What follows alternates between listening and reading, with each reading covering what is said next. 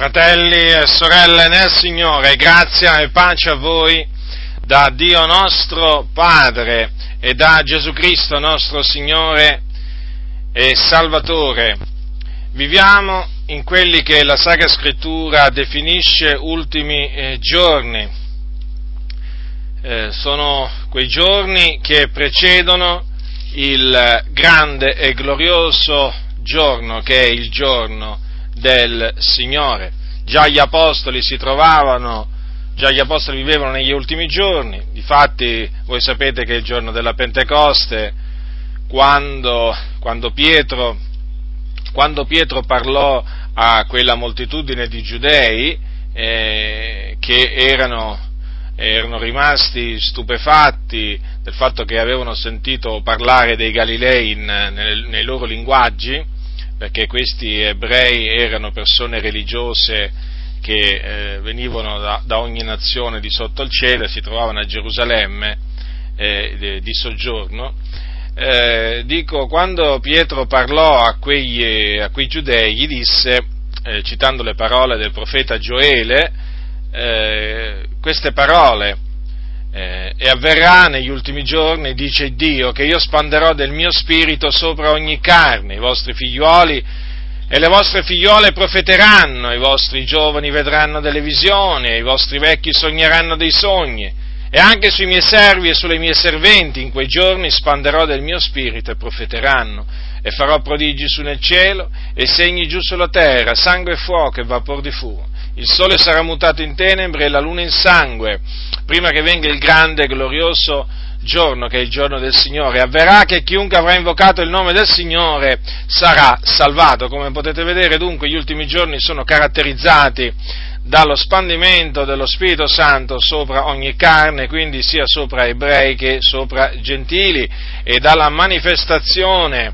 eh, dalla manifestazione de, dei doni dello Spirito Santo, infatti si parla di profetizzare e quindi, eh, e quindi del dono di profezia, che è uno dei doni dello Spirito Santo, poi qui si parla anche di visioni, eh, visioni che voglio eh, precisare, non si tratta di modi di vedere le cose, eh, ma si tratta di manifestazioni eh, soprannaturali che procedono dallo Spirito di Dio mediante le quali il Signore fa vedere delle cose o delle persone e anche sentire eh, delle, eh, delle, cose. Poi si parla di sogni, quindi i vostri vecchi sogneranno dei sogni. Eh, voglio precisare anche a tale riguardo che qui per sogni non si intendono desideri, no? voi sapete che c'è il detto un sogno nel cassetto e con questo detto si intende dire appunto ho un desiderio, non ha niente a che fare questo sogno nel cassetto eh, o questi sogni nel cassetto non hanno niente a che fare con i sogni che dà il Signore. I sogni sono anche qui sogni che vengono da Dio, si hanno mentre si dorme e anche in questo caso il Signore fa vedere e sentire quello che Lui vuole. Poi eh, naturalmente si parla di prodigi, di segni nel cielo, giù sulla terra e tutto questo naturalmente eh, deve precedere la, eh, il grande e glorioso giorno che è il giorno del Signore. Dunque, questi ultimi giorni sono caratterizzati da queste cose, ma non solo da queste, da queste cose, quindi non solo dallo spandimento dello Spirito Santo, non solo da, da uomini e donne che profetizzano per lo Spirito Santo, non solo eh, da visioni e sogni, celesti naturalmente, ma anche dalla, eh, dalla presenza, dalla presenza eh, di eh, molta malvagità. Difatti l'Apostolo, l'Apostolo Paolo a Timoteo, nella, nella, seconda epistola di Paolo, nella seconda epistola di Paolo che scrisse a Timoteo, disse a Timoteo queste parole al capitolo 3, seconda epistola di Timoteo, capitolo 3, o, o sappi questo, che negli ultimi giorni verranno dei tempi difficili, perché gli uomini saranno egoisti, amanti del denaro, vanagloriosi, superbi, bestemmiatori, disubbidienti ai genitori, ingrati, irreligiosi, senza affezione naturale, mancatori di fede, calunniatori, intemperanti, spietati, senza amore per il bene, traditori, temerari, gonfi, amanti del piacere anziché di Dio, aventi le forme della pietà, ma avendone rinnegata la potenza E prosegue l'Apostolo Paolo dicendo a Timoteo queste cose, anche costoro schiva, quindi da costoro bisogna ritirarsi, bisogna evitare queste persone, poiché del numero di costoro sono quelli che si insinuano nelle case e cattivano donnicciuole cariche di peccati, agitati da varie cupidigie, che imparano sempre e non possono mai pervenire alla conoscenza della verità. E nel commentare questo vorrei dire che i locali di culto delle comunità evangeliche, eh, diciamo, abbondano eh, di, queste, di queste donnicciuole cariche di peccati, agitati da varie cupidigie, che imparano sempre, sì, ma non possono mai pervenire alla conoscenza della verità, le riconoscete subito. Basta che diciamo, abbiate queste parole davanti a voi e voi le riconoscete subito, queste donnicciuole cariche di peccati, che appunto diventano la preda di questa gente, eh, la preda preferita di questa gente malvagia. Poi prosegue l'Apostolo Paolo ancora dicendo, come gli Annei e Ambrè, contrastarono a Mosè, così anche costoro contrastano la verità, uomini corrotti di mente, riprovati quanto alla fede, ma non andranno più oltre, perché la loro stoltezza sarà manifesta a tutti, come fu quella di quegli uomini. Dunque, è fuori di dubbio eh, che eh, viviamo negli ultimi giorni, sono veramente dei tempi difficili, le cose di cui, qui, di cui eh, qui Paolo eh, parla, noi le vediamo con i nostri occhi, le sentiamo con i nostri orecchi. Ma oltre, diciamo, a tutti costoro, c'è una categoria, una categoria di uomini malvagi, di gente malvagia, su cui mi voglio soffermare oggi e da cui vi voglio mettere in guardia sono gli schernitori. Sono chiamati proprio così. Schernitori. Allora, aprite la vostra Bibbia al capitolo 3 della seconda epistola di Pietro, perché l'Apostolo Pietro ha parlato di costoro e ci ha messo in guardia da costoro diletti, quindi capitolo 3 di secondo Pietro, dal versetto 1, leggerò tutto il capitolo. Diletti, questa è già la seconda epistola che vi scrivo, e in ambedue io tengo desta la vostra mente sincera, facendo appello alla vostra memoria, onde vi ricordiate delle parole dette già dai santi profeti e del comandamento del Signore Salvatore, trasmessovi dai vostri apostoli, sapendo questo, prima di tutto, che negli ultimi giorni verranno degli schernitori coi loro scherni, i quali si condurranno secondo le loro concupiscenze e diranno dov'è la promessa della sua venuta? Perché dal giorno in cui i padri si sono addormentati tutte le cose continuano nel medesimo stato, come dal principio della creazione poiché costoro dimenticano questo volontariamente, che ab antico, per, per, effetto della parola di Dio, esistettero dei cieli e una terra tratta dall'acqua e sussistente in mezzo all'acqua, per i quali mezzi il mondo d'allora, sommerso dall'acqua, perì, mentre i cieli d'adesso e la terra, per la medesima parola sono custoditi essendo riservati al fuoco per il giorno del giudizio e della distruzione degli uomini empi. Ma voi, diletti, non dimenticate quest'unica cosa, che per il Signore un giorno è come mille anni, e mille anni sono come un giorno.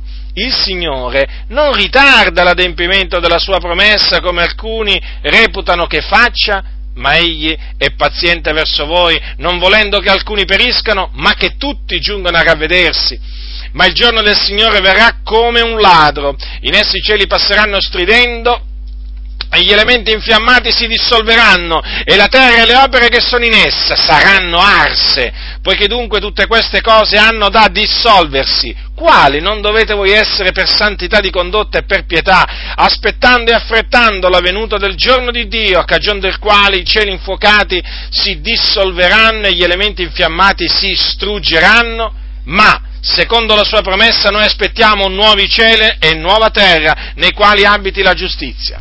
Perciò, diletti, aspettando queste cose, studiatevi d'essere trovati agli occhi suoi immacolati e irreprensibili nella pace e ritenete che la pazienza del Signore nostro è per la vostra salvezza, come anche il nostro caro fratello Paolo ve l'ha scritto, secondo la sapienza che gli è stata data, e questo egli fa in tutte le sue epistole, parlando in esse di questi argomenti, nelle quali epistole sono alcune cose difficili a capire che gli uomini ignoranti e instabili torcono, come anche le altre scritture, a loro propria perdizione. Voi dunque, diletti, sapendo queste cose innanzi, state in guardia che talora trascinate anche voi dall'errore degli scellerati, non iscadiate dalla vostra fermezza, ma crescete nella grazia e nella conoscenza del nostro Signore e Salvatore Gesù Cristo, a Lui sia la gloria ora e in sempiterno.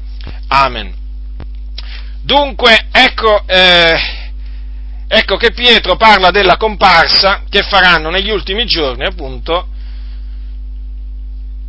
la comparsa di questi schernitori, coi loro scherni. Quindi, gente, gente che ama schernirci, gente che cammina secondo le concupiscenze carnali, gente che eh, si conduce in maniera indegna del, del, Vangelo e gente riprovata quanto, eh, quanto alla fede, questi fanno, questi fanno professione di conoscere Dio, ma lo rinnegano con, con le loro opere. E costoro, questi schernitori, che cosa dicono? Dov'è la promessa della sua venuta? Ora, naturalmente, qui per promessa della sua venuta si intende la promessa che ha fatto Gesù Cristo, il Signore, e che concerne la sua seconda venuta. Gesù ha fatto questa promessa, cioè Gesù ha promesso che ritornerà, ha fatto questa promessa eh, diciamo, svariate, svariate, volte. In particolare vi voglio ricordare la promessa eh, della sua venuta così come, così come è trascritta nell'Evangelo scritto da Giovanni al capitolo 14. Eh, queste parole Gesù le ha dette ai suoi discepoli la notte in cui fu tradito. Ecco che cosa disse, leggerò dal versetto 1 al versetto 4 il vostro cuore non sia turbato, abbiate fede in me, abbiate fede, anche, abbiate fede in Dio, abbiate fede anche in me. Nella casa del Padre mio ci sono molte dimore, se no ve l'avrei detto, io vo a prepararvi un luogo e quando sarò andato e avrò preparato un luogo, tornerò e v'accoglierò presso di me, affinché dove sono io siate anche voi e del dove io vo sapete anche la via. Queste sono parole fedeli e veraci pronunziate da Gesù Cristo, Figlio di Dio, noi crediamo fermamente in esse, sono state pronunciate da, da Gesù circa 2000, 2000 anni fa, eh, è vero che ancora non abbiamo visto l'adempimento, ma noi abbiamo la certezza che esse si adempiranno, eh, perché è impossibile che il figliolo di Dio abbia mentito. Quindi Gesù ha promesso che tornerà. Ma ecco che gli schernitori, gli schernitori eh, scherniscono, ci scherniscono, e allora ci dicono ma dov'è la promessa della sua venuta? Come dire, ma non lo vedete? Non lo vedete che ormai sono passati, sono passati così tanti anni, così tanti secoli, e le cose procedono come, diciamo, procedevano nel, nell'antichità, nulla è cambiato. Ora è chiaro che, questo, che questi scherni hanno come obiettivo quello di eh, eh, quello diciamo fare abbandonare a, a noi credenti la, la, fede nella seconda venuta di Gesù Cristo. Non c'è, non c'è dubbio a tale, a tale riguardo. Eh, queste persone naturalmente eh, hanno questo, questo obiettivo e quindi dobbiamo dobbiamo vegliare, dobbiamo stare in guardia al fine di eh, non lasciarci eh, trascinare dall'errore di costoro che la scrittura chiama scellerati.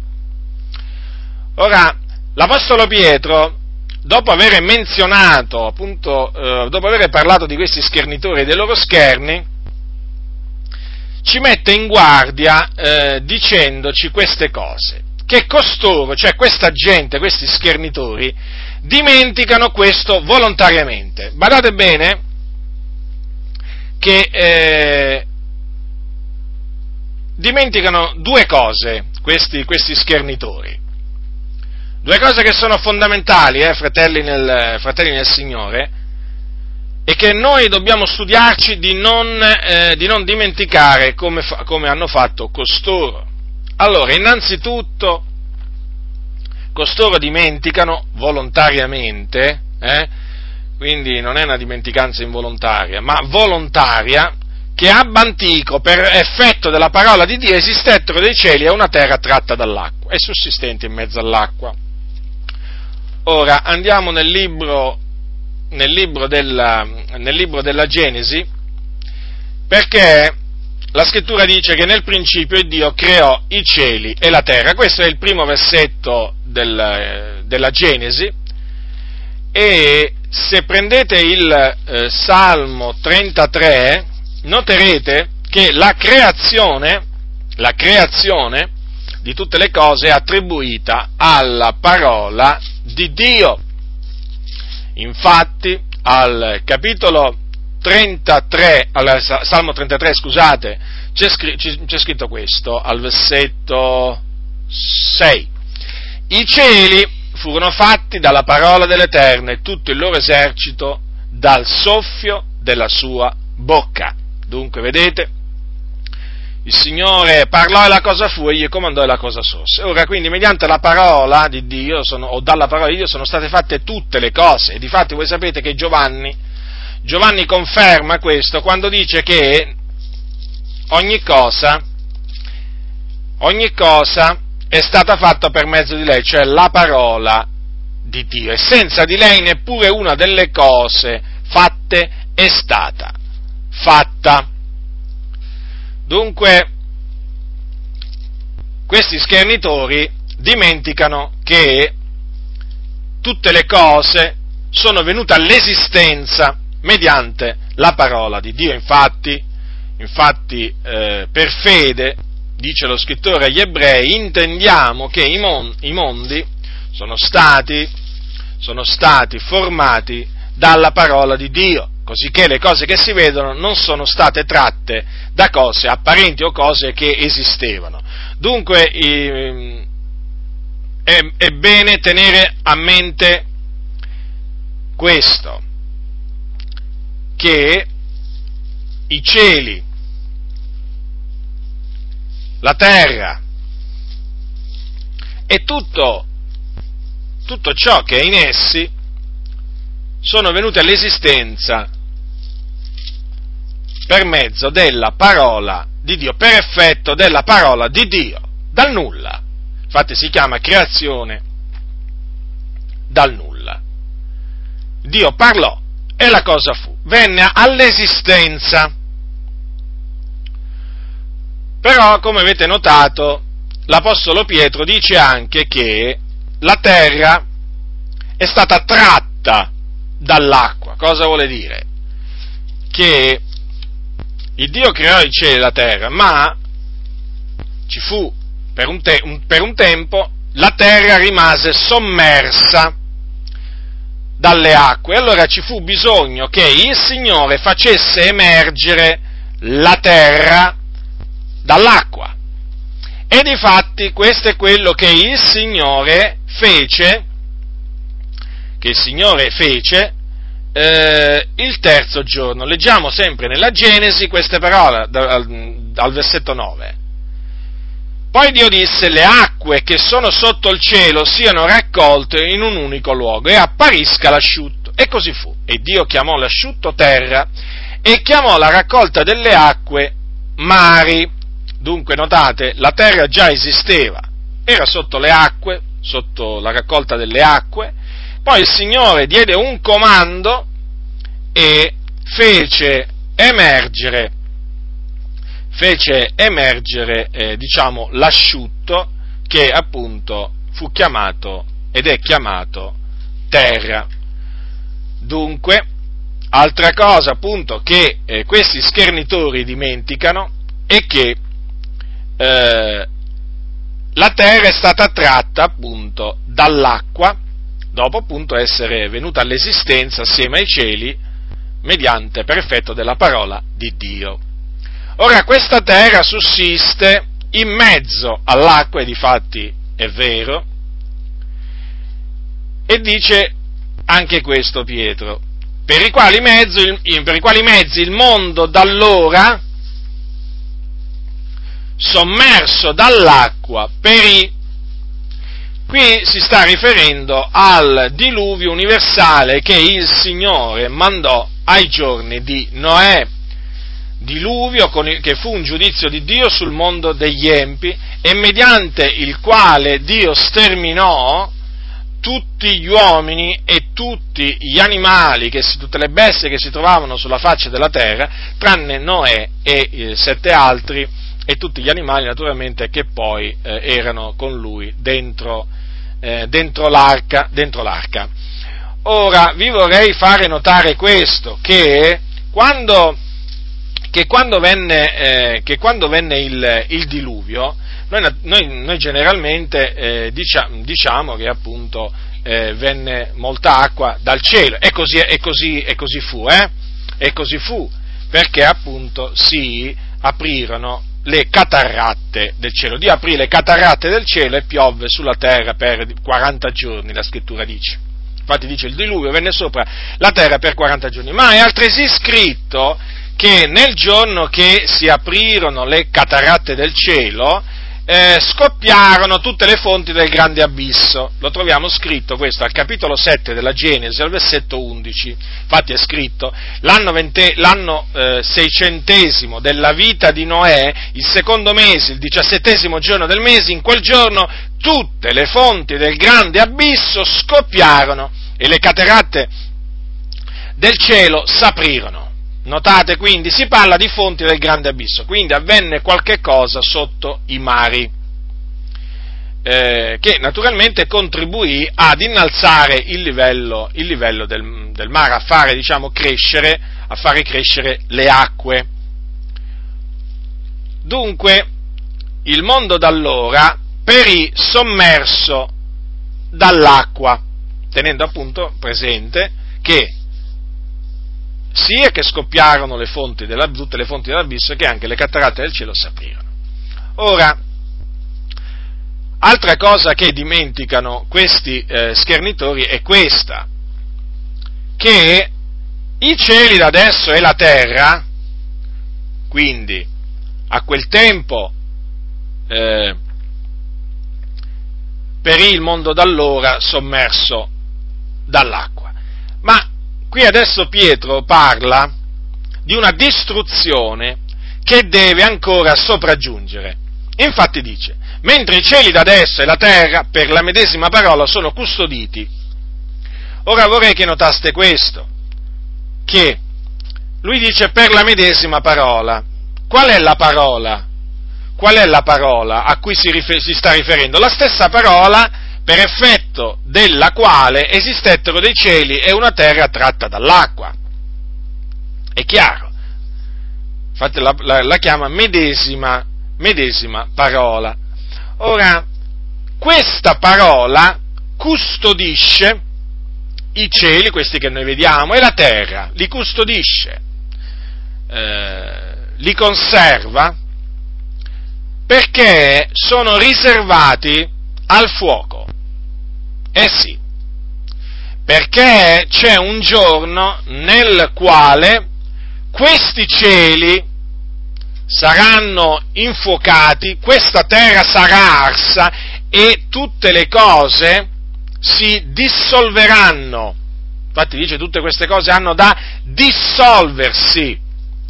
Eh, si parla di elementi infiammati che si dissolveranno, cieli che passeranno stridendo, cieli infuocati che si dissolveranno, elementi infiammati che si struggeranno. Ora, tutte queste espressioni fanno capire che veramente i cieli da destra e la terra arriverà il giorno in cui si dissolveranno, saranno annientati dal fuoco di Dio.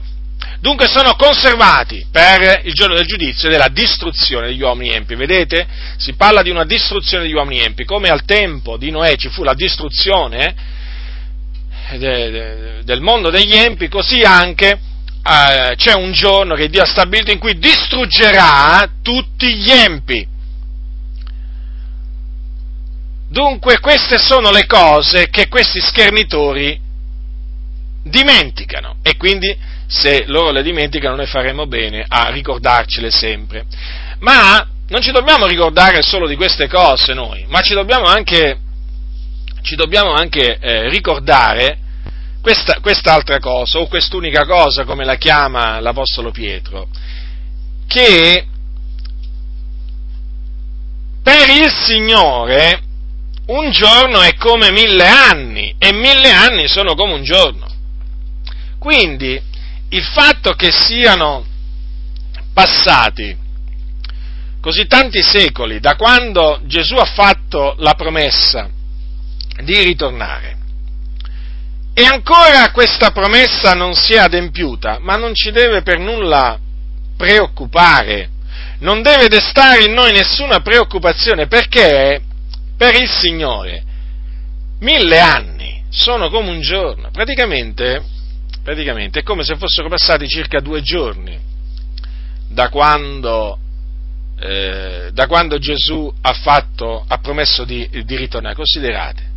Però c'è anche un'altra cosa da dire, perché noi generalmente ricordiamo che mille anni per il Signore sono come un giorno. Sì, però non c'è scritto solo questo, eh? c'è scritto anche che un giorno è come mille anni, eh? sempre per il Signore. Quindi quanti giorni sono passati da quando Gesù ha, fatto, ha promesso di ritornare?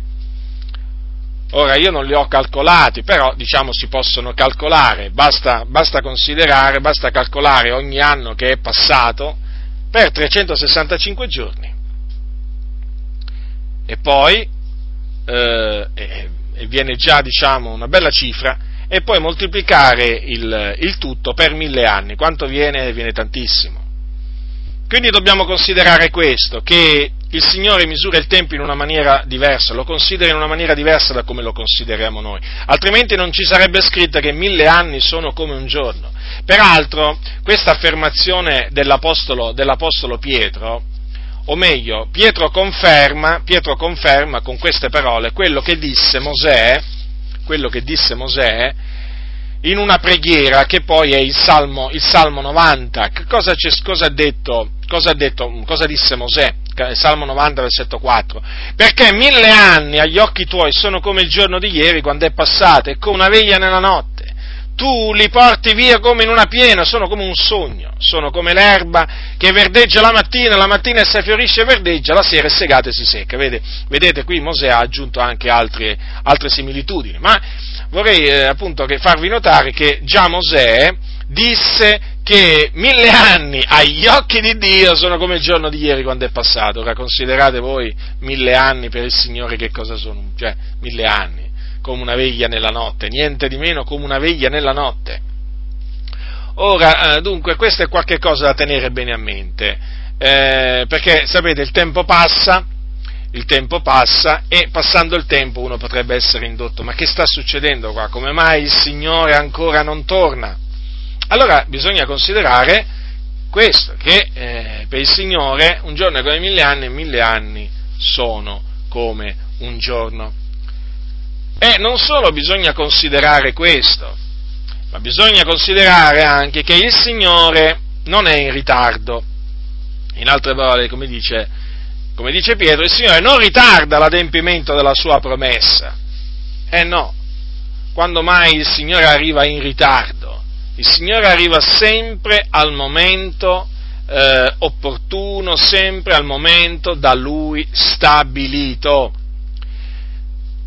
Perché vedete, alcuni reputano che il Signore stia ritardando l'adempimento della sua promessa. E badate che questo non è un sentimento eh, che viene da Dio, perché vedete, l'Apostolo Pietro dice al versetto 9, il Signore non ritarda l'adempimento della sua promessa come alcuni reputano che faccia. Vedete, che faccia. vedete dunque, c'erano già a quel tempo persone che ritenevano che il Signore ritardasse l'adempimento della sua promessa, ma non è così non è così. E com'è allora? Le cose stanno in questa maniera, che il Signore è paziente verso di noi. È paziente, sì. La sua pazienza è per la nostra salvezza. Come dice più avanti poi sempre l'Apostolo Pietro. Infatti dice, non volendo che alcuni periscono, ma che tutti giungono a ravvedersi. Ora, questa pazienza del Signore, dunque, verso chi è rivolta? Verso noi suoi discepoli, verso noi figliuoli di Dio. Infatti dice, egli è paziente verso voi. E, e chi, a chi è rivolta questa epistola? Simon Pietro, servitore e apostolo di Gesù Cristo, a quelli che hanno ottenuto una fede preziosa quanto la nostra nella giustizia del nostro Dio e Salvatore Gesù Cristo. Grazie e pace. Vi siano moltiplicate nella conoscenza di Dio e di Gesù nostro Signore. Questi sono il primo e il secondo versetto della seconda epistola. Dunque, come si può ben vedere, questa pazienza del Signore è verso coloro che hanno ottenuto una fede preziosa nella giustizia di Dio. E chi sono costoro? Sono i credenti, infatti hanno ottenuto la fede. Dunque, questa pazienza non è rivolta verso tutto il mondo. Perché dico questo? Perché oggi molti pastori prendono queste parole, o meglio, prendono le parole susseguenti, non volendo che alcuni periscono ma che tutti giungano a ravvedersi, per dire che il Signore vuole che tutti gli uomini siano salvati. Ora, che il Signore vuole salvare persone di ogni tribù, lingua, popolo e nazione, è fuori di dubbio. È una certezza questo. Il Signore vuole salvare persone che sono in autorità. Il Signore vuole salvare bianchi, neri, gialli, rossi, ricchi e poveri. Il Signore vuole salvare. Però non si può dire, non si possono citare queste parole per dire che il Signore non vuole che nessuno perisca, perché il Signore ha preparato anche dei vasi d'ira per la perdizione. Dunque esistono le persone, esistono delle persone che sono destinate ad andare in perdizione, perché il Signore li ha preparati per, affinché vadano in eh, in perdizione. D'altronde pure Giuda Iscariote è chiamato figliol della perdizione. E che vi dirò, l'anticristo com'è chiamato l'uomo del peccato? Non è chiamato figliol della perdizione? Eh? Non è che mi potete venire a dire che il Signore vuole salvare l'anticristo, non vuole che l'anticristo perisca, no, il Signore vuole che l'anticristo perisca, perché altrimenti non l'avrebbe definito figlio della perdizione, egli deve andare in perdizione, la Sacra Scrittura dice. Quindi esistono dei vasi di ira preparati per la perdizione e il Signore vuole che questi vadano in perdizione. Ora, le parole qui, le parole qui che ho appena citato sono citate da questi pastori fuori dal loro contesto perché qui il Signore dice che non vuole che alcun, nessuno di, di coloro che hanno creduto nel Signore Gesù Cristo perisca, ma che tutti giungano a ravvedersi. Quindi la cosa riguarda noi, non riguarda quelli del mondo, riguarda noi, noi di dentro, non quelli di fuori. Allora, vorrei farvi notare questo, che dice così, il Signore non vuole che alcuni periscano, naturalmente che non, non vuole che alcuni di noi periscano, ma che tutti giungano a ravvedersi. Cosa significa? Che il Signore non vuole che coloro che di infra noi sono caduti nel peccato e che vivono nel peccato, si sono abbandonati al peccato, non vuole che essi periscano, ma che giungano a ravvedersi. E naturalmente bisogna tenere presente questo, che il ravvedimento lo concede, lo concede il Signore. In che maniera? Rattristando, rattristando colui che eh, ha peccato. Infatti, cosa dice la Sacra Scrittura al capitolo 7, eh, sono parole di Paolo queste, capitolo 7 di Secondo Corinzi, poiché, al versetto 10, poiché la tristezza, secondo il Dio, produce un ravvedimento che mena la salvezza, del quale non c'è mai da pentirsi. Ma la tristezza del mondo produce la morte. Ora qui sta parlando ai santi, ai santi, perché i santi di Corinto erano stati contristati da Dio eh, a, eh, a, ravvedimento, infatti erano stati rattristati, ma quella, eh, quella tristezza aveva prodotto, quella tristezza, eh, diciamo secondo Dio, aveva prodotto un ravvedimento e che aveva, li aveva menati alla salvezza, vedete dunque? Quindi il Signore cosa fa affinché coloro di infra noi che sono caduti nel peccato eh, diciamo, eh, si, si, diciamo, eh, si, ravvedano per essere, per essere salvati. Li contrista, certo. Il nostro Dio non è solo un Dio che rallegra il cuore, ma anche, o che ci rallegra col suo modo d'agire, ma anche un Dio che ci rattrista, quando abbiamo bisogno di essere rattristati, per il nostro bene, esclusivamente per il nostro bene, perché la tristezza secondo Dio produce un ravvedimento che mena la salvezza del quale non c'è mai da pentirsi. Dunque vedete allora che le parole, le parole di Paolo si accordano con le parole di Pietro. Dunque il Signore non vuole che alcuni di noi periscano, ma che tutti giungano a ravvedersi. Vedete che qui si parla di ravvedimento. Eh? Una, parola che oggi, una parola che oggi è, eh, diciamo, non va di moda. Diciamo, usiamo questa espressione, va, non va di moda nelle predicazioni. Pensate, qui l'Apostolo Pietro sta parlando di ravvedimento in relazione ai credenti, ai credenti. Ah, se costoro veramente che parlano tanto che Dio vuole che tutti gli uomini siano salvati, eh? se costoro predicassero il ravvedimento, ma se lo predicassero veramente al popolo del Signore, che ne ha tanto bisogno, c'è tanto bisogno che si predichi il ravvedimento in mezzo alla Chiesa di Dio, c'è tanto bisogno che oggi ministri inclusi ascoltino messaggi di ravvedimento, perché c'è tanta mondanità, c'è tanta carnalità, ci sono tante concupiscenze carnali a cui il popolo di Dio si è abbandonato nell'ignoranza, eh?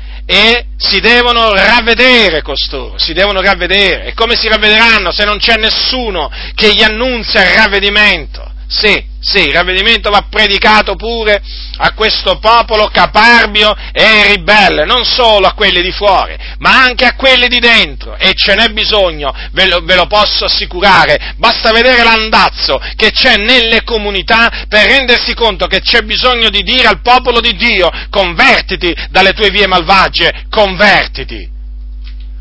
Ma questo non lo dicono non lo dicono a quelli di fuori, immaginate se lo vanno a dire a quelli di dentro, i pastori. Ma che? Ma che? Qualcuno si potrebbe scandalizzare, loro dicono, e poi, poi non verranno più al culto.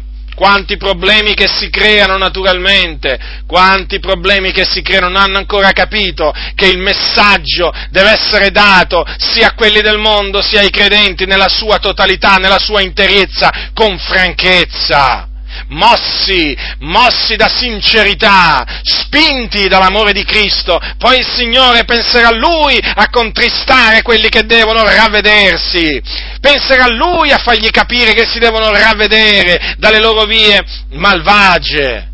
Ci pensa il Signore, non ci pensiamo noi, non siamo noi a fare ravvedere le persone, ma è il Signore. E Lui è capace a farlo rattristando le persone, c'è una tristezza, ve lo ricordo, secondo il Dio che produce un ravvedimento che mena alla salvezza. Ecco perché c'è bisogno di predicare il ravvedimento al popolo di Dio. È come se ce n'è bisogno, ma sappiamo bene che quello di cui c'è bisogno oggi appunto viene trascurato. Perché parlare del ravvedimento?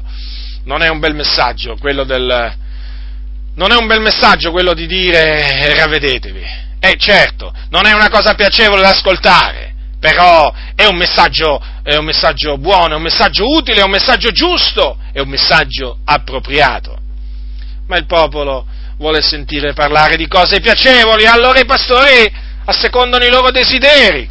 Il popolo dice parlate di cose, parlateci di cose piacevoli profetateci delle chimere, toglieteci dinanzi agli occhi il santo di Israele, e difatti, e difatti i pastori poi li accontentano, li accontentano, questo vuole il popolo. E questi pastori naturalmente gli danno, e tutto questo va a danno del popolo del Signore. E poi questi qui sono sempre gli stessi che dicono, citando queste parole, e Dio vuole che tutti gli uomini siano salvati. Ma perché invece di dire questo non dicono che in questo caso l'Apostolo Pietro ha voluto dire che Dio vuole che tutti i credenti siano salvati? Tutti i credenti! Che nessuno perisca, che tutti giungano a ravvedersi. Vedete dunque?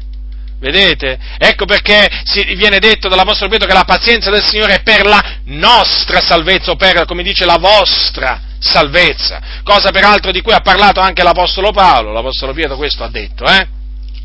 Eh sì. Dunque, ecco perché, ecco perché eh, il Signore ancora non è tornato, perché Egli è paziente, lo ripeto, verso di noi, non volendo che alcuni di noi periscano, ma che tutti giungano a ravvedersi. E per questo dobbiamo rendere grazie a Dio. Dobbiamo rendere grazie a Dio per la pazienza che Egli mostra nei nostri confronti. Vedete quanto è buono il Signore? Eh, questa è una manifestazione della sua bontà e della sua giustizia. Vedete, il Signore non vuole che alcuni di noi periscano. E invece quello che il Signore non vuole lo vogliono tanti pastori. Eh, perché? Eh, perché certi pastori non è che si preoccupano di annunziare il ravvedimento, come vi ho detto poco fa. No, nella maniera più assoluta.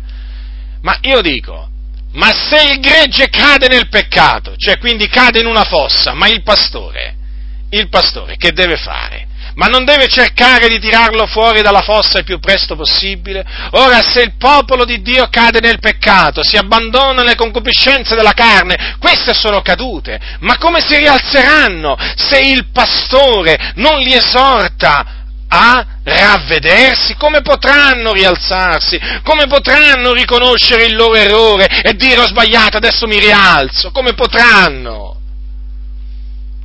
Poi dicono che io sono duro, sono troppo duro, ma non sono troppo duro, siete voi che siete troppo molli o molli nel vostro parlare, mi rivolgo a voi pastori, non sono io troppo duro.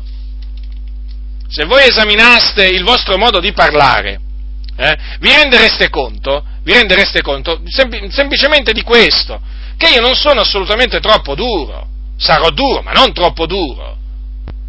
Ma il fatto è che dovete esaminare anche cosa siete voi, perché se io sono duro voi sarete molli. Eh, perché qui la questione è questa, se io sono duro voi siete molli, per forza di cose, eh? Eh, voi non, voi non vi definite, non, non, definite la vostra predicazione dura, voi definite la mia predicazione dura, ma allora vuol dire che la vostra è molle, e allora è la vostra praticamente che deve subire un cambiamento. La predicazione molle, ma che razza di predicazione è? Pure Gesù ebbe delle parole dure, ma gli apostoli non ebbero delle parole dure. Che dire di Giacomo quando diceva gente adultera? Li chiamava gente adultera, gli eletti. Com'è possibile? Chiamava dei credenti gente adultera. Non sapete voi che l'amicizia del mondo è inimicizia contro Dio? Chi dunque vuole essere amico del mondo si rende nemico di Dio. È più duro di così? Giacomo è il fratello del Signore, il fratello del Signore. Poi che dire quando li chiama peccatori? Come? Come?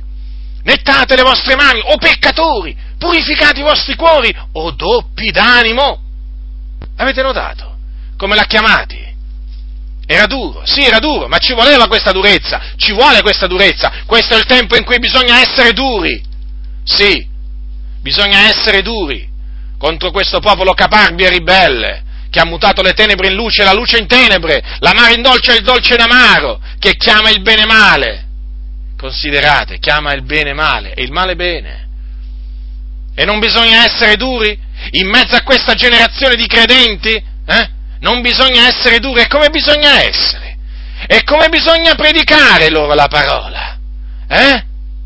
Come bisogna predicargliela? Come gliela predicate voi? E infatti si vede, si vede come sono spronati le vostre pecore a santificarsi, si vede come tremano davanti a Dio dopo avervi sentito predicare, si vede, è come se si vede. Infatti dopo, dopo che finisce la riunione, la riunione, di culto, adesso che sono iniziate le giornate calde, dicono andiamo tutti al mare, stessa spiaggia, stesso mare, è la solita musica che si sente, ma dal pulpito non si sente dire niente e ci credo che questi qui prendono la vita, la vita tutta alla leggera, non gli si predica il ravvedimento, no? No, non bisogna essere duri. E intanto loro si sbizzariscono, vanno al mare a mettersi mezzi nudi e ci andate anche voi naturalmente. Voi pastori che voi mi accusate poi di essere duro.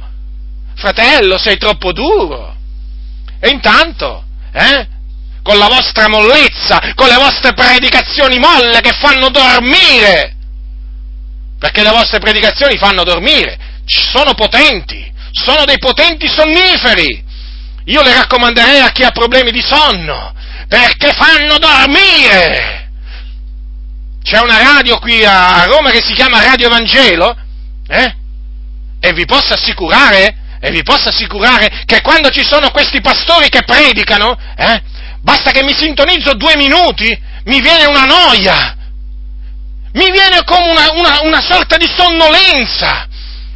Perché parlano, parlano, parlano! E non dicono niente! O ripetono sempre le solite cose, non c'è sincerità, non c'è potenza, non c'è, non c'è, non c'è, anche se la vuoi vedere non c'è.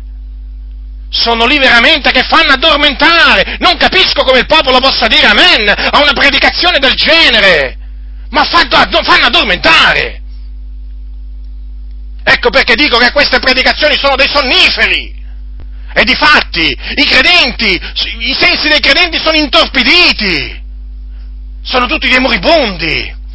Veramente. Dormono, dormono in piedi come si suol dire, ma anche seduti, sdraiati, dormono. Dormono. E quando poi ti incontrano, eh? E quando poi ti incontrano ti guardano strano. Ti guardano strano. D'altronde, loro dormono, non si rendono conto, non si rendono conto della sonnolenza in cui sono caduti. E diciamo che una misura di questa colpa per questa sonnolenza ce l'hanno questi pastori, che quando predicano ma proprio si sente, si sente proprio che stanno recitando, stanno recitando, non sbagliano niente, un, tutte le virgole sono al loro posto, tutti i punti al loro posto, ma sono di una noia mortale queste predicazioni. Non scuotono nessuno, ma non scuotono nessuno, ma come io dico? Ma dove vivono costoro che predicano in questa maniera il popolo del Signore? come se diciamo il popolo del Signore in questa generazione o come se in queste chiese tutti si santificassero a tal punto veramente che non c'è più bisogno proprio di predicare nessun messaggio duro, ma sapendo la condizione di queste chiese. Mi rattrista sapere che costoro rivolgono sempre queste predicazioni in inna nanna come le ho definite. Mi rattrista mi rattrista, sono predicazioni molli, perché loro stessi sono molli, molli, molli. È così. E difatti perché certe parole non le usano? Perché sono molli. Perché certi verbi non li usano? Perché sono molli. Perché certi versetti della scrittura non li citano mai? Perché sono molli non c'è niente da fare, perché certi argomenti non li prendono mai, perché non li trattano mai, perché sono molli e ammolliscono chi li ascolta, ammolliscono, sono tutti flosci, flosci, flosci, a livello spirituale sono flosci, non sono reattivi questi credenti, perché sono tutti flosci gli danno proprio del cibo proprio che li affloscia, li affloscia, queste comunità sono tutte afflosciate. Ah, si sente sì, amen, gloria a Dio, alleluia, ma dormono, dormono, si può dire amen, alleluia, dormire a livello spirituale, costoro dormono. Eh, certo, è così. E poi io sono quello, il duro, ma quale duro? Io semplicemente prendo quello che è scritto nella Bibbia e lo trasmetto poi chi ha orecchi da udire ode. A me poco importa il giudizio delle persone, a me poco importa che mi dicano che io sono un fanatico, sono un esagerato, sono un estremista. La prossima volta che lo sentite però andate a vedere come vivono queste persone che parlano così di me, eh? andate, andate veramente a vedere come vivono come parlano nel privato, come si conducono nel privato. La prossima volta che sentite qualcuno parlare in questa maniera eh, di me, sapete cosa dovete fare? Lo prendete in un cantuccio eh, e fatevi spiegare subito eh, da uno di questi pastori che parla in questa maniera una dottrina della Bibbia, una qualsiasi. Eh? Poi vi renderete conto che questi qua veramente non conoscono le sacre scritture e poi vengono a dire che, che io sono duro, eh? mentre loro invece eh, sanno come, sanno come eh, diciamo, eh, addormentare l'uditorio e poi naturalmente quando li incontrate mh, mm, diciamo, fuori dal locale di culto eh, non conoscono le scritture, non conoscono le scritture, veramente guardate, io sono sicuro di quello che dico, sono sicuro di quello che dico, certi pastori aprono la Bibbia la domenica e la riaprono la domenica successiva, non la conoscono, perché se la conoscessero non ripeterebbero a pappagallo sempre le solite predicazioni. Se veramente si mettessero in preghiera questi pastori non parlerebbero sempre degli stessi argomenti. È impossibile! È impossibile, io dico, ve lo dico per esperienza personale. Io quando mi metto in ginocchio davanti al Signore, eh, eh, prima, di, tras, prima diciamo, di decidere, prima di decidere quello che devo predicare, mi metto in ginocchio e dico, Signore, che cosa devo predicare al tuo popolo?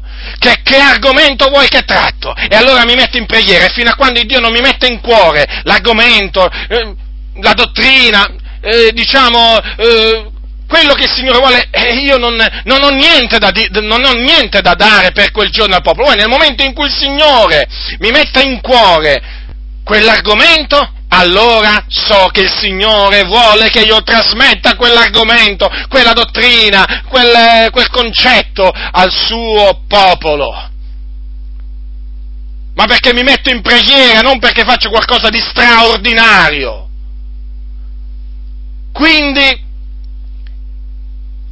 voglio dire, è vero, può capitare che diciamo nel corso del tempo uno naturalmente parli sempre magari diciamo, ripeta ampi eh, diciamo, ritorni su un argomento, ma non è possibile, ma non è possibile che veramente ogni volta che c'è il culto si sente parlare della valle delle ossa secche, o della, se non è la valle delle ossa secche la Samaritana, e se non è la Samaritana è, è, è Zaccheo, e se non è Zaccheo è Bartimeo, e se non è Bartimeo è l'uomo che da 38 anni era infermo alla vasca detta Betesda, e se non è quello è la donna adultera, no, non è possibile che tu tutto giri attorno a queste predicazioni e magari si va a Mosè con il legno gettato nell'acqua. Ora io non dico che queste, queste predicazioni non devono essere rivolte, ma vi posso dire che il fatto che questi predicatori parlano sempre di queste cose vuol dire che non vivono una vita consacrata al Signore, non piegano le loro ginocchia davanti al Signore e non hanno niente da dare al popolo del Signore, gli danno sempre la solita minestra e il popolo langue a livello livello spirituale. Lo ripeto, io non sono contrario a parlare della Samaritana, non sono contrario a parlare di Bartimeo, di Zaccheo e prendete altro. No, non sono contrario,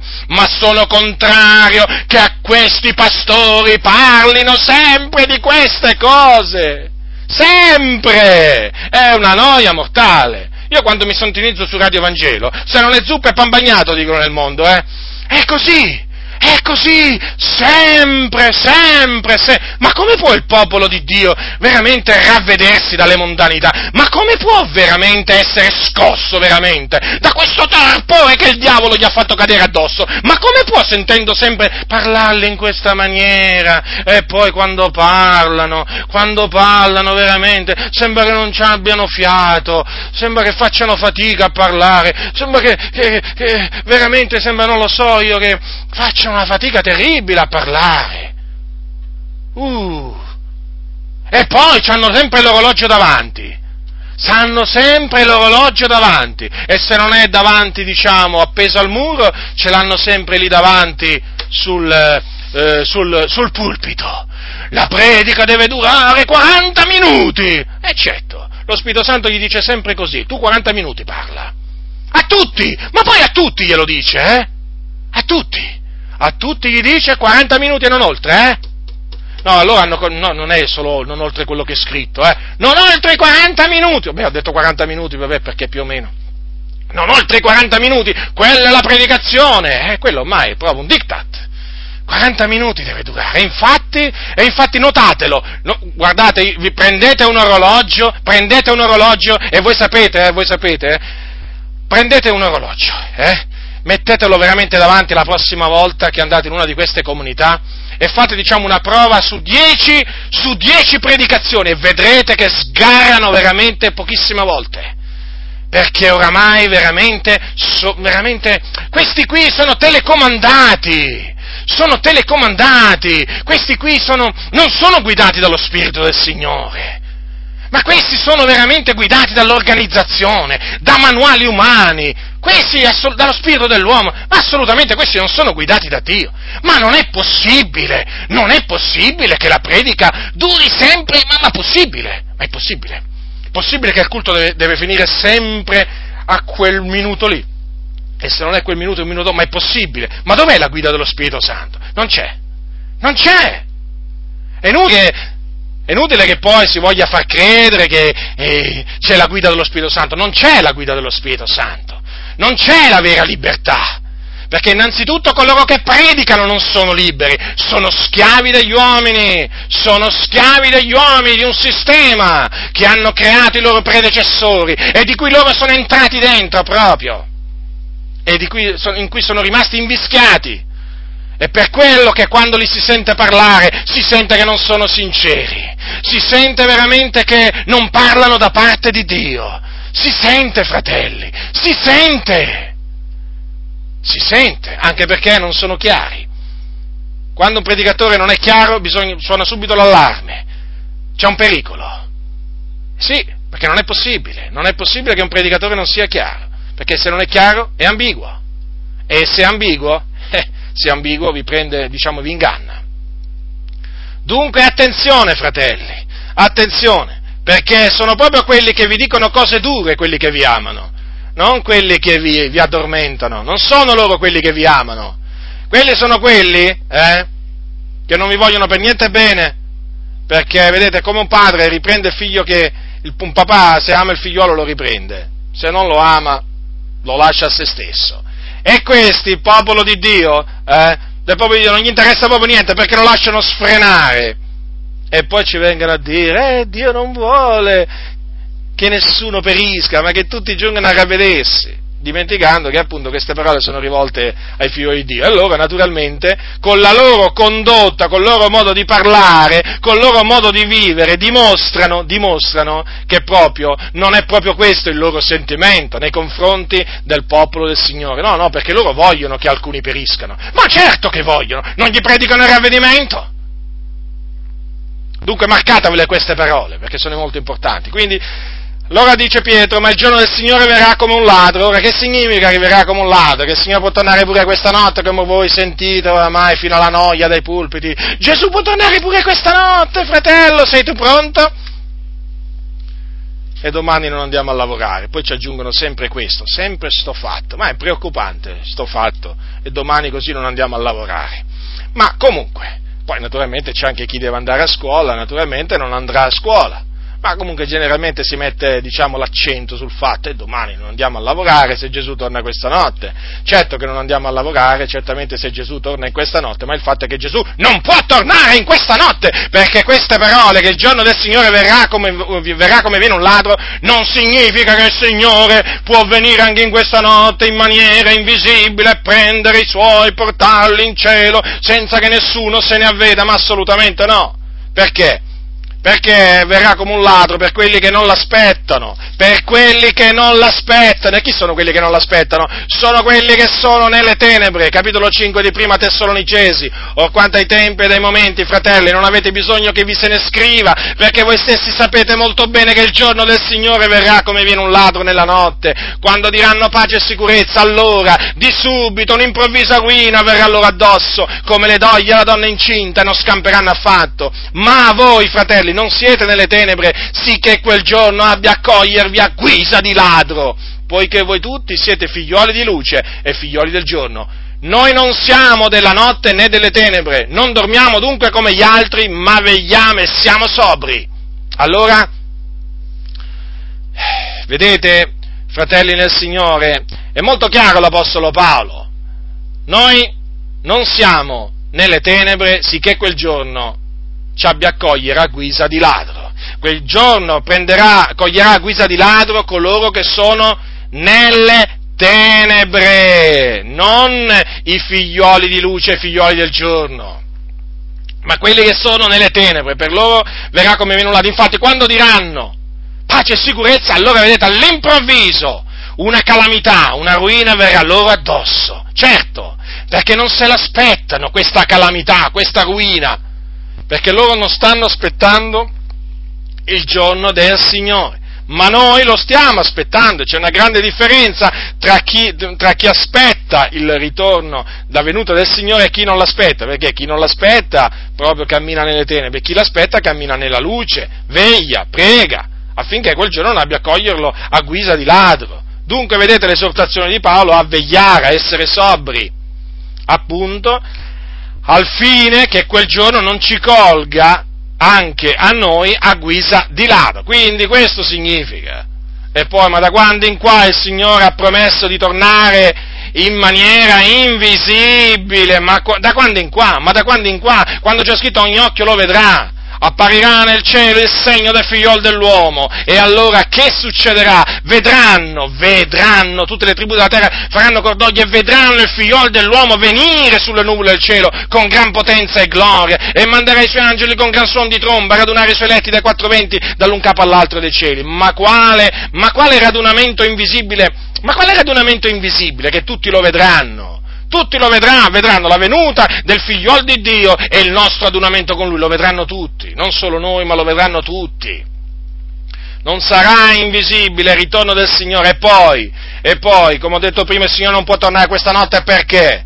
Eh? Perché quel giorno, che è il giorno del Signore Gesù Cristo, eh? in altre parole la venuta del Signore nostro Gesù Cristo e il nostro adunamento con Lui, dico quel giorno, non verrà se prima non sia venuta l'apostasia e non sia stato manifestato l'uomo del peccato, il figlio della perdizione, l'avversario, colui che si innalza soprattutto quello che è chiamato Dio d'oggetto di culto, fino al punto da porsi a sedere nel Tempio di Dio, mostrando se stesso e dicendo che egli è Dio. Queste sono parole dell'Apostolo Paolo ai Tessalonicesi. Ora, se quel giorno eh, non verrà se prima non sia venuta l'apostasia non sia stato manifestato l'uomo del peccato, è evidente che quel giorno verrà, allora quel giorno verrà dopo che ci sarà venuta l'apostasia e sia stato manifestato l'uomo del peccato, cioè l'anticristo. E dunque c'è l'apostasia? È già arrivata l'apostasia? È già arrivato il, il figlio della perdizione? No, e allora? E allora? E allora quel giorno ancora, diciamo, eh, deve, eh, deve venire, deve essere preceduto da queste due cose. E dunque non si può dire il Signore eh, può venire pure in questa notte e si citano queste parole proprio dell'Apostolo Pietro, perché veramente prendere quelle parole di Pietro il giorno del Signore verrà, verrà come un ladro, diciamo, e dargli quel significato significa veramente far dire a Pietro una cosa che Pietro né pensava e né diceva, veramente vuol dire prendere le sacre scritture e, e, mm, dal loro contesto e, e fargli dire quello, quello, quello che si vuole. E dunque, vi avvertiti pure da quelli appunto che dicono che il Signore può venire pure in questa notte, perché pure da loro c'è bisogno di, c'è bisogno di che, io vi, che, che io vi avverta che sono in grande, in grande numero, la maggioranza naturalmente. Allora, naturalmente si parla che in quel giorno, allora i cieli passeranno stridendo, gli elementi infiammati si dissolveranno e la terra e le opere che sono in essa saranno arse. Allora, qui c'è da fare un, una piccola spiegazione. Allora, noi sappiamo, noi sappiamo che quando eh, Gesù ritornerà dal, um, dal cielo, eh, non ci sarà la distruzione di questi cieli e di questa terra, cioè non ci sarà il, l'annientamento di questi cieli e di questa terra, perché l'annientamento di questi cieli e di questa terra eh, avverrà alla fine, alla fine del millennio eh, poco prima appunto che ci sarà il giorno, del, eh, il giorno del giudizio, questo in base a quello che dice l'Apocalisse. Dunque, qui bisogna, eh, dato che c'è scritto in esso, e qui si riferisce al giorno del Signore, bisogna dire che il ritorno del Signore dal cielo, quindi il ritorno visibile eh, di Gesù dal cielo, il nostro ornamento con Lui, è messo in relazione eh, a un eh, evento che avverrà alla fine, alla fine del, eh, del, millennio e appunto eh, questo evento che consiste nella distruzione di questi cieli di questa terra viene detto che avverrà nel, nel giorno del, del, del, Signore. D'altronde abbiamo visto prima che eh, un giorno è come mille anni, come mille anni per, eh, per, il Signore e la, la, distruzione di questi cieli, di questa terra avverrà proprio al termine del millennio, del regno millenario che, eh, che ci sarà sulla terra, che diciamo, sarà stabilito da Gesù Cristo quando Lui tornerà e eh, durante appunto quei mille anni Satana sarà eh, legato e sarà impossibilitato a sedurre le nazioni. Dunque, che cosa avverrà? Dunque, il Signore ehm, lo ha detto chiaramente che i cieli passeranno, tutte queste cose hanno da dissolversi, quindi si dissolveranno. D'altronde Gesù ha detto il cielo e la terra passeranno. Vi ricordate queste parole? Ma le mie parole non passeranno. Quindi è chiaro che quel passare, in riferimento ai cieli e alla terra, si riferisce al fatto che un giorno scompariranno questi cieli e questa terra, scompariranno perché proprio Dio li distruggerà. D'altronde queste espressioni si dissolveranno, eh, si struggeranno, eh, chiaro che indicano, ehm, indicano proprio un, un, un annientamento. Quando poi dice, ascoltate, versetto 11, tutte queste cose hanno da dissolversi e qui si parla di dissolvimento, eh? non di un rinnovamento, ma di un dissolvimento. Quindi Dio distruggerà questi cieli e questa terra. D'altronde ricordatevi che l'Apostolo Paolo, l'Apostolo Paolo ha, ha detto ai santi di Corinto queste parole, che le cose che si vedono sono solo per un tempo. Eh, quelle, quelle sono le cose che si vedono? Sono i cieli e la terra. Sono solo per un tempo. Dunque, vedete, è confermata a più riprese nella Sacra Scrittura che il cielo e la terra passeranno, nel senso che si dissolveranno. E naturalmente, sapendo che eh, tutte queste cose hanno da dissolversi, noi siamo esortati ad aspettare, cioè ad avere una, una condotta santa, eh, ad essere delle persone, delle persone pie, mm, diciamo, mentre, mentre aspettiamo eh, la venuta eh, del giorno di Dio e anche mentre affrettiamo la venuta del giorno di Dio. Qui si parla di affrettare la venuta del, del giorno di Dio.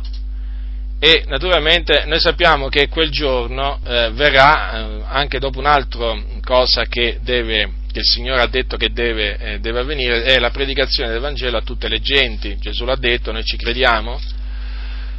Questo Evangelo del Regno sarà predicato per tutto il mondo, onde ne sia resa testimonianza a tutte le genti, allora verrà la fine.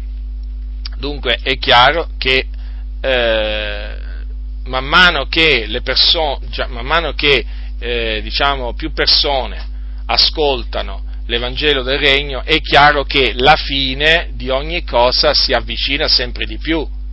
Eh, certo, perché una volta che questo Evangelo del Regno sarà predicato per tutto il mondo, qui non è che c'è scritto che tutti crederanno, no? Deve essere resa testimonianza di questo Evangelo del Regno a tutte le genti. Allora verrà la fine e quindi allora verrà il giorno, il giorno di Dio.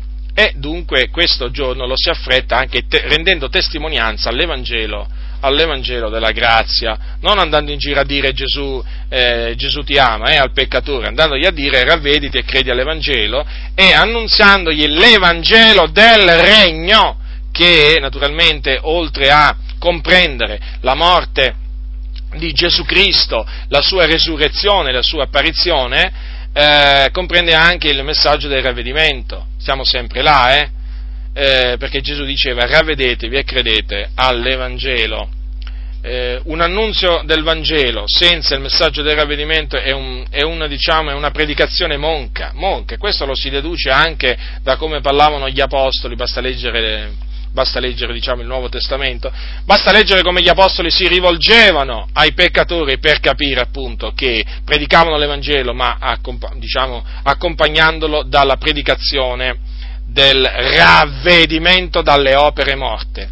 Dunque, dunque tutte queste cose un giorno si dissolveranno, però, fratelli nel Signore, dice, dice, sempre Pietro, secondo la sua promessa noi aspettiamo nuovi cieli e nuova terra nei quali abiti la giustizia, certo perché adesso su questa terra abita, abita proprio l'iniquità, ma il Signore, perché questo lo ha promesso, lo ha promesso il Signore, sapete, anche questa è una promessa che ha fatto il nostro, il nostro, grande, il nostro grande Dio. Infatti, se voi prendete il capitolo 65 di Isaia, è scritto, versetto 17, poiché ecco io creo dei nuovi cieli e una nuova terra, non ci si ricorderà più delle cose di prima esse non torneranno più in memoria. Considerate, il Dio ha detto che creerà dei nuovi cieli e una nuova terra, non che, diciamo, rinnoverà questi, questi cieli e questa terra, no.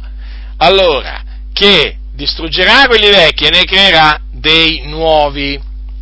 Dunque, state attenti anche a coloro che vi dicono: No, fratello, ma questo cielo e questa terra, eh, il Signore li, li, li, rinnoverà e poi dureranno per sempre. No, nella maniera più assoluta, perché le cose che si vedono sono solo per un tempo. Quindi, secondo la promessa di Dio, abbiamo visto questa promessa dove è scritta: Noi aspettiamo nuovi cieli e nuova terra nei quali abita la giustizia. Aspetti tu nuovi cieli e nuova terra, fratello, sorella nel Signore?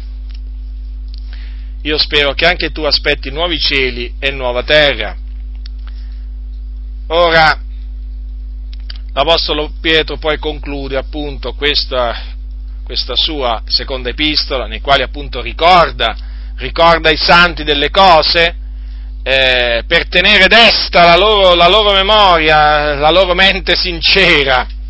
Sì, perché c'è bisogno veramente di ricordare, di ricordare ai fratelli cose che sanno, ma è bene ricordargliele, è bene ricordare, io ve le ricordo. Anche se le sapete, io ve le ricordo, perché questo bisogna fare. Allora, aspettando queste cose, ci dobbiamo, essere, ci dobbiamo studiare ed essere trovati agli occhi suoi diciamo, eh, immacolati e irreprensibili nella pace, quindi dobbiamo vivere in pace gli uni con gli altri. E per quanto, per quanto dipende da noi vivere in pace con tutti gli uomini, certo per quanto dipende da noi perché è evidente che non dipende solo da noi perché, perché c'è anche il prossimo, eh, se il prossimo non vuole vivere in pace con noi, eh, diciamo, sorge naturalmente una guerra, però per quanto dipende da noi noi dobbiamo desiderare sempre di vivere in pace con tutti, come dice, come dice l'Apostolo procacciate la pace con tutti, dice lo scrittore, e poi Paolo ai Romani dice, al capitolo, allora, il capitolo 12, dice, se è possibile, per quanto dipende da voi, vivete in pace con tutti gli uomini, vedete, se è possibile, perché alcune volte non è possibile. Eh, certo, se dipendesse solo da noi, eh, chiaramente non, non saremmo in guerra con nessuno, però ci sono alcuni che ci dichiarano la guerra e ci guerreggiano e quindi con loro non, non viviamo in pace, ma comunque che il Signore ci dia la grazia veramente di sopportare anche le, le sofferenze che ci impartiscono coloro, coloro, che con noi non ci vogliono proprio vivere, eh, vivere in pace. Eh, sono, sì, dicono di, essere, dicono di essere per la pace, però appena parlano sono per la guerra, questi qua, eh. Eh, veramente sono persone, talvolta sono anche dei credenti, eh, che proprio non vogliono assolutamente vivere, vivere in pace, sono proprio dei, dei guerrieri, no, ma dei guerrieri nel senso dei guerrieri non perché sono dei soldati di Cristo Gesù, ma no, nella maniera più assoluta, perché stanno, stanno, stanno solo a guerreggiare, a litigare, vogliono sempre litigare e questi proprio veramente portano disonore alla causa di Cristo. Quindi noi dobbiamo vivere una vita santa, dobbiamo vivere, dobbiamo vivere una vita pacifica nell'attesa, nell'attesa del giorno del Signore. E ritenere appunto, come dice l'Apostolo Pietro, che la pazienza del Signore nostro è per la nostra salvezza. Dunque, eh, e di queste cose naturalmente ne parla pure l'Apostolo Paolo, nostro caro fratello Paolo, lo chiama così l'Apostolo Pietro, il nostro caro fratello Paolo, eh? Sì, eh, lo chiama così quello che lo ha ripreso duramente. Pensate, Paolo aveva ripreso duramente ad Antiochia eh, Pietro, vi ricordate nella circostanza, circostanza, quando Pietro si era messo a costringere i gentili a, ehm, a, a giudaizzare e Pietro davanti a tutti lo riprese severamente, eh? però vedete l'Apostolo Pietro dopo, dopo diverso tempo menziona l'Apostolo Paolo, lo chiama caro fratello Paolo, che dice la scrittura, riprendi il savio e tamerà. Il fatto è che talvolta quelli che si riprendono non sono savi, non sono savi come, come, Pietro e quindi sono beffardi e quindi quando li riprendi ti attiri vituperi, ti attiri male parole, maldicenze, ciance di ogni genere. D'altronde non è che in mezzo al popolo di Dio sono tutti savi come Pietro, eh? ci sono anche dei beffardi, beffardi come Diotrefe, come Alessandro, il Ramaio, e eh, ce ne sono, ce ne sono. Dunque anche l'Apostolo Paolo, eh, il nostro caro fratello Paolo, fatemelo chiamare così perché veramente Paolo eh, è un nostro caro fratello, eh, benché è morto parla ancora e in un certo senso è come se fosse ancora nel nostro mezzo con queste epistole che lui, che lui ha scritto. Eh, anche il nostro caro fratello Paolo ha scritto di questi argomenti nelle sue epistole, nelle quali certo ci sono anche alcune cose difficili a capire, certo non sono tutte facili a capire eh, le cose che Paolo ha scritto, e le cose difficili da capire eh, sono oggetto dell'attenzione di eh, alcuni eh, che sono uomini ignoranti e instabili. Che fanno questi? Le contorcono, torcono le cose difficili a capire, eh, le torcono, come naturalmente eh, torcono anche le altre scritture, perché questa è gente senza scrupoli, ma lo fa a loro propria perdizione. Quindi attenzione agli uomini ignoranti e instabili che torcono le cose difficili da capire di cui ha parlato Paolo nelle sue epistole e come anche torcono anche le altre scritture. Massima attenzione a costoro, eh? perché costoro operano in questa maniera a loro propria perdizione. Noi dunque, sapendo queste cose, vedete, noi queste cose le sappiamo. E dobbiamo rendere grazie a Dio, fratelli, perché il Signore ce l'ha fatte sapere. Voi dovete sempre rendere grazie a Dio quando il Signore vi, vi fa sapere, vi fa sapere quello che dovete sapere dovete sempre rendergli grazie, perché oggi ci sono molti che, mo, sì, parlo molti che si dicono ministri, che non vogliono che voi sappiate le cose che Dio vuole che voi sappiate. Avete capito? È un gioco di parole, però rende bene l'idea. State molto attenti, eh? State molto attenti, ma ve ne rendete subito conto. Vedete, fratelli, non è che ci vuole molto a capire se chi vi sta eh, parlando eh, vi vuole nascondere qualcosa, ma ci vuole tanto, ci vuole tanto a capirlo? Cosa ci vuole? Eh? Basta che uno, diciamo, legga regolarmente le sacre scritture, eh? dico, basta che uno legga regolarmente le sacre scritture per, eh, diciamo, per rendersi conto quanti oggi gli nascondono le cose o tante cose che Dio vuole che lui sappia. Io sapete quando ho scoperto questo? Quando ho cominciato a leggere la Bibbia. Ho scoperto che mi, mi, mi nascondevano tante cose, diciamo, lì nella comunità dove frequentavo, diciamo, eh, all'inizio della mia conversione. Dicevo, ma possibile? Tutte queste cose ci sono scritte nella Bibbia e questi sempre di queste cose parlano. Possibile mai, dicevo. Ma guarda quante cose, io scoprivo veramente, ma tante di quelle cose del continuo, perché approfondivo naturalmente lo studio delle Sacre Scritture, eh, la mia conoscenza delle Sacre Scritture aumentava, e quelli imperterriti, sempre le solite predicazioni, sempre i soliti argomenti, dicevo, ma com'è possibile? Ma com'è possibile? Adesso l'ho capito perché. È possibile perché questi non vogliono, non vogliono che tu sappia quello che Dio vuole che tu sappia. Che tristezza, fratelli, che tristezza, per quello dice il mio popolo perisce per mancanza di conoscenza. Ma come? Noi dobbiamo, siamo esortati ad aggiungere alla fede la conoscenza e questi invece, e questi invece, cioè fanno regnare l'ignoranza proprio in mezzo al popolo del Signore. Dunque, sapendo queste cose innanzi, e queste cose appunto si riferiscono a quelle appunto che Pietro ha trattato nella sua, nella sua seconda epistola, allora il, il, eh, Pietro ci comanda di stare in guardia, quindi di vegliare, stare attenti, al fine di non, far, di non farci trascinare anche noi dall'errore di questi scellerati. Perché se noi ci lasciamo trascinare dall'errore degli scellerati, scadremo dalla nostra fermezza. Ora la Bibbia, voi sapete, ci eh, comanda di stare fermi, stare fermi, stare saldi, stare saldi. Se noi andiamo dietro a questi ciarlatani, a questi scellerati, a questi uomini ignoranti, instabili, a questi schernitori, a questi falsi dottori, che cosa avverrà? Avverrà che scadremo dalla nostra fermezza.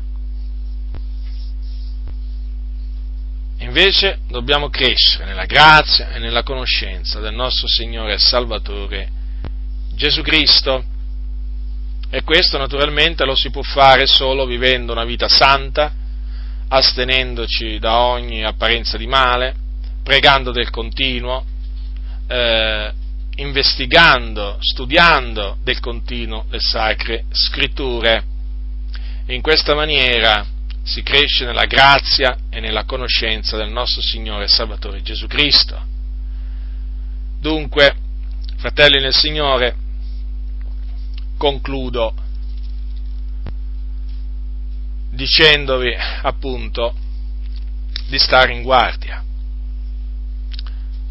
State in guardia e anche state fermi, saldi nella parola, nella parola che vi è stata trasmessa. Nessuno vi seduca con vani ragionamenti. La grazia del Signore nostro Gesù Cristo sia con tutti coloro che lo amano con purità incorrotta. Amen.